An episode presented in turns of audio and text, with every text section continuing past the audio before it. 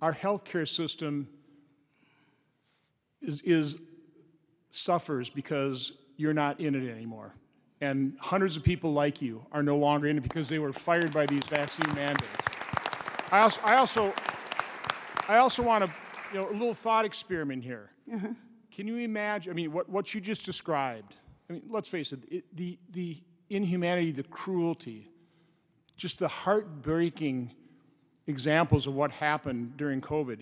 Can you imagine if we, one, would have risk, risk stratified our outlook on this, if we would have embraced early treatment so that we realize very early on you don't have to die from COVID. This, this, this could be no worse. This could be no worse than flu or, or colds. Can you imagine what our society would look like had we treated that way?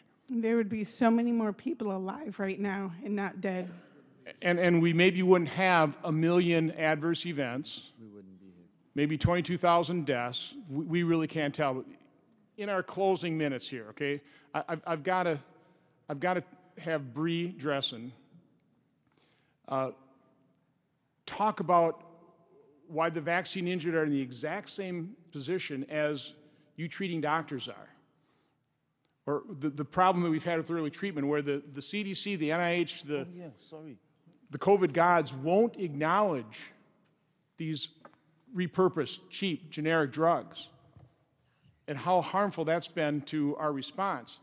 But in the same vein, Bree, talk about why it's so important that people acknowledge the, just the possibility that your injury might have been caused by a vaccine. Talk, talk about why that's so important. Well, the reason it's so important is because if we can't see the problem, we're not going to be able to address it. And it's so strange hearing all of your complaints because what we have seen firsthand, it it just is woven into every one of your experiences. It is incredible what we've, you know, it, it, we're running parallel, but it's actually it's like you said, it's the same problem when it comes down to it. So you have these agencies that have politicized the medical system.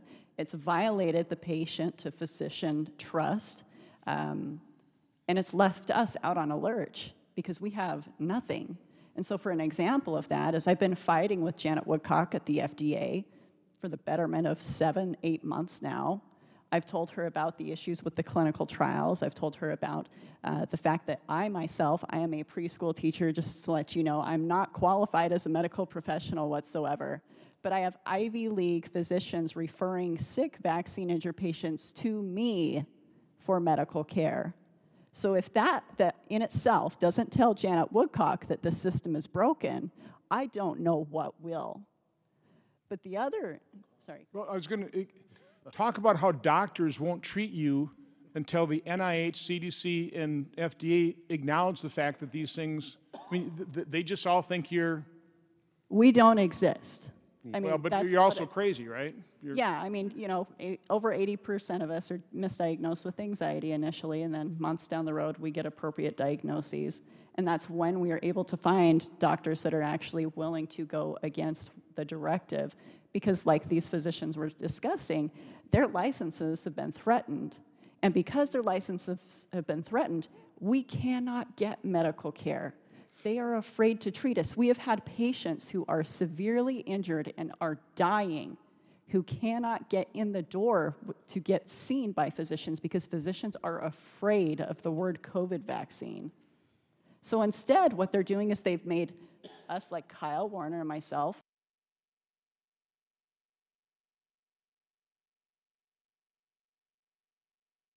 and our membership of over 12,000 COVID vaccine injured, we are ground zero to take.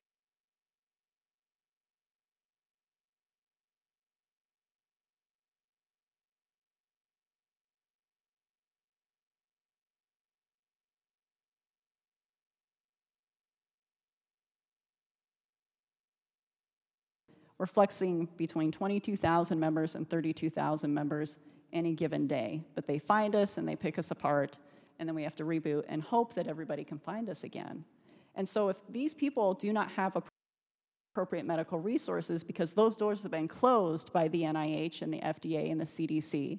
And the FDA and the CDC and the NIH know that this is happening to us, and they're still not doing anything to help remedy this situation, which it would be very simple for them to say, hey, I'm going to issue a communication through the American Medical Association to tell the physicians your license will not be pulled for review if you address or acknowledge a COVID vaccine injury.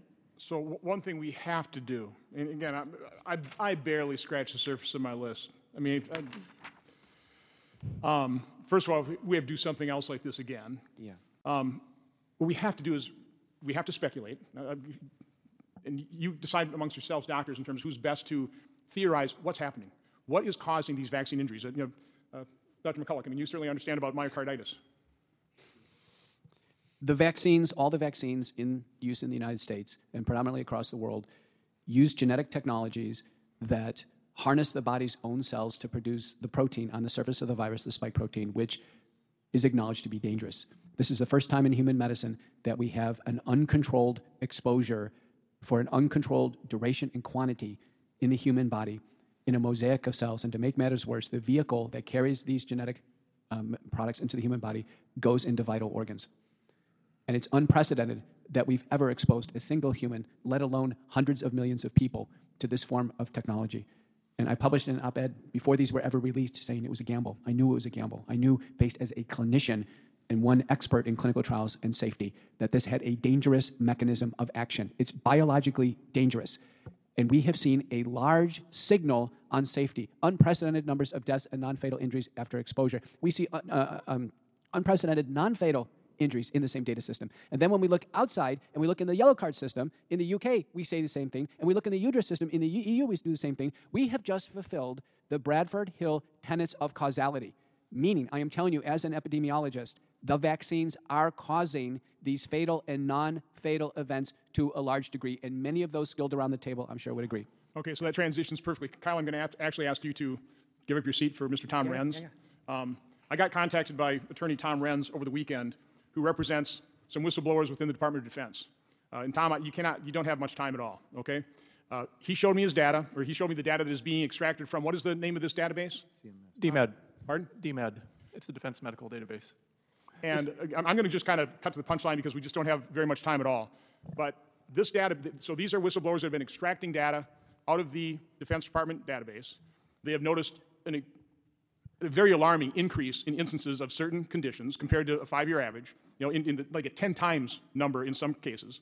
Uh, they also have evidence that with myocarditis, the data has been doctored already because they, they did a, a search inquiry in August that showed a certain level of myocarditis. I think it was like 20 times higher, 28 times higher, something like that. Uh, but now, in January, it's only a couple hundred times, or I mean, it's uh, two times higher. So it, there appears to be doctoring of the data. Now, my staff has already sent, this morning, we sent a record preservation letter to the Department of Defense to try and protect this data. But, Tom, why don't you just quickly, because we have other things I do want to get to here, please tell me. Uh, apparently, one of the whistleblowers is brave enough to come forward and give a name, I would not have allowed you to come. To Yes, talk- Senator. So we've got three whistleblowers who've given me permission at this point to share their name. Lieutenant Colonel Dr. Theresa Long, DO MPH, Dr. Samuel Sigoloff, and Lieutenant Colonel Dr. Peter Chambers, DO and flight surgeon. All three have, have given me this data. I have declarations from all three. This data is under penalty. Uh, this is under penalty of perjury. We intend to submit this to the courts. Uh, we have substantial data showing that uh, we saw, for example, uh, miscarriages increased by 300% over the five year average, almost. Uh, we saw almost 300% increase in cancer over the five year average. Cancer is not being talked about except for by Dr. Ryan Cole. Thank you, doctor. Uh, we saw this one's amazing neurological. So, f- neurological issues which would affect our pilots. Over a thousand percent increase. A that's thousand. t- 10 times. That's 10 times the rate, and obviously that resonates with the rate. 83,000 per year, to, I'm sorry, 82,000 per year to 863,000 in one year.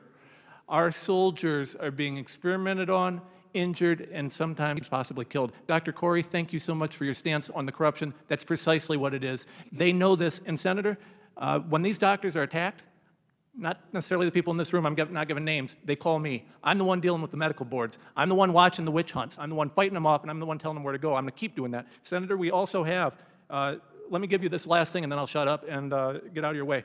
928, 2021, Project Salus weekly, report. Project Salus is a Defense, Defense Department initiative where they report and contra- uh, they take all this data that doesn't exist supposedly and they give it to the CDC. They're watching these vaccines. On that date, and around that date, I have numerous instances where Fauci and that entire crew were saying it's a crisis of unvaxxed. It's 99% unvaxxed in the hospital. In Project Salus, in the weekly report, the DoD document says specifically 71% of new cases are in the fully vaxxed and 60% of hospitalizations are in the fully vaxxed. This is corruption at the highest level. We need investigations. The Secretary of Defense needs investigated. The CDC needs to be investigated. And thank you so much, Senator, for having the courage to stand against these special interests. So, so again, the, the Department, the Department of Defense, thank you. The Department of Defense, the Biden administration is on notice. They must preserve these records, and this must be investigated, okay? Absolutely. Um, thank you so much, Senator. Thank you. So, the increase in cancer is something I've been hearing about.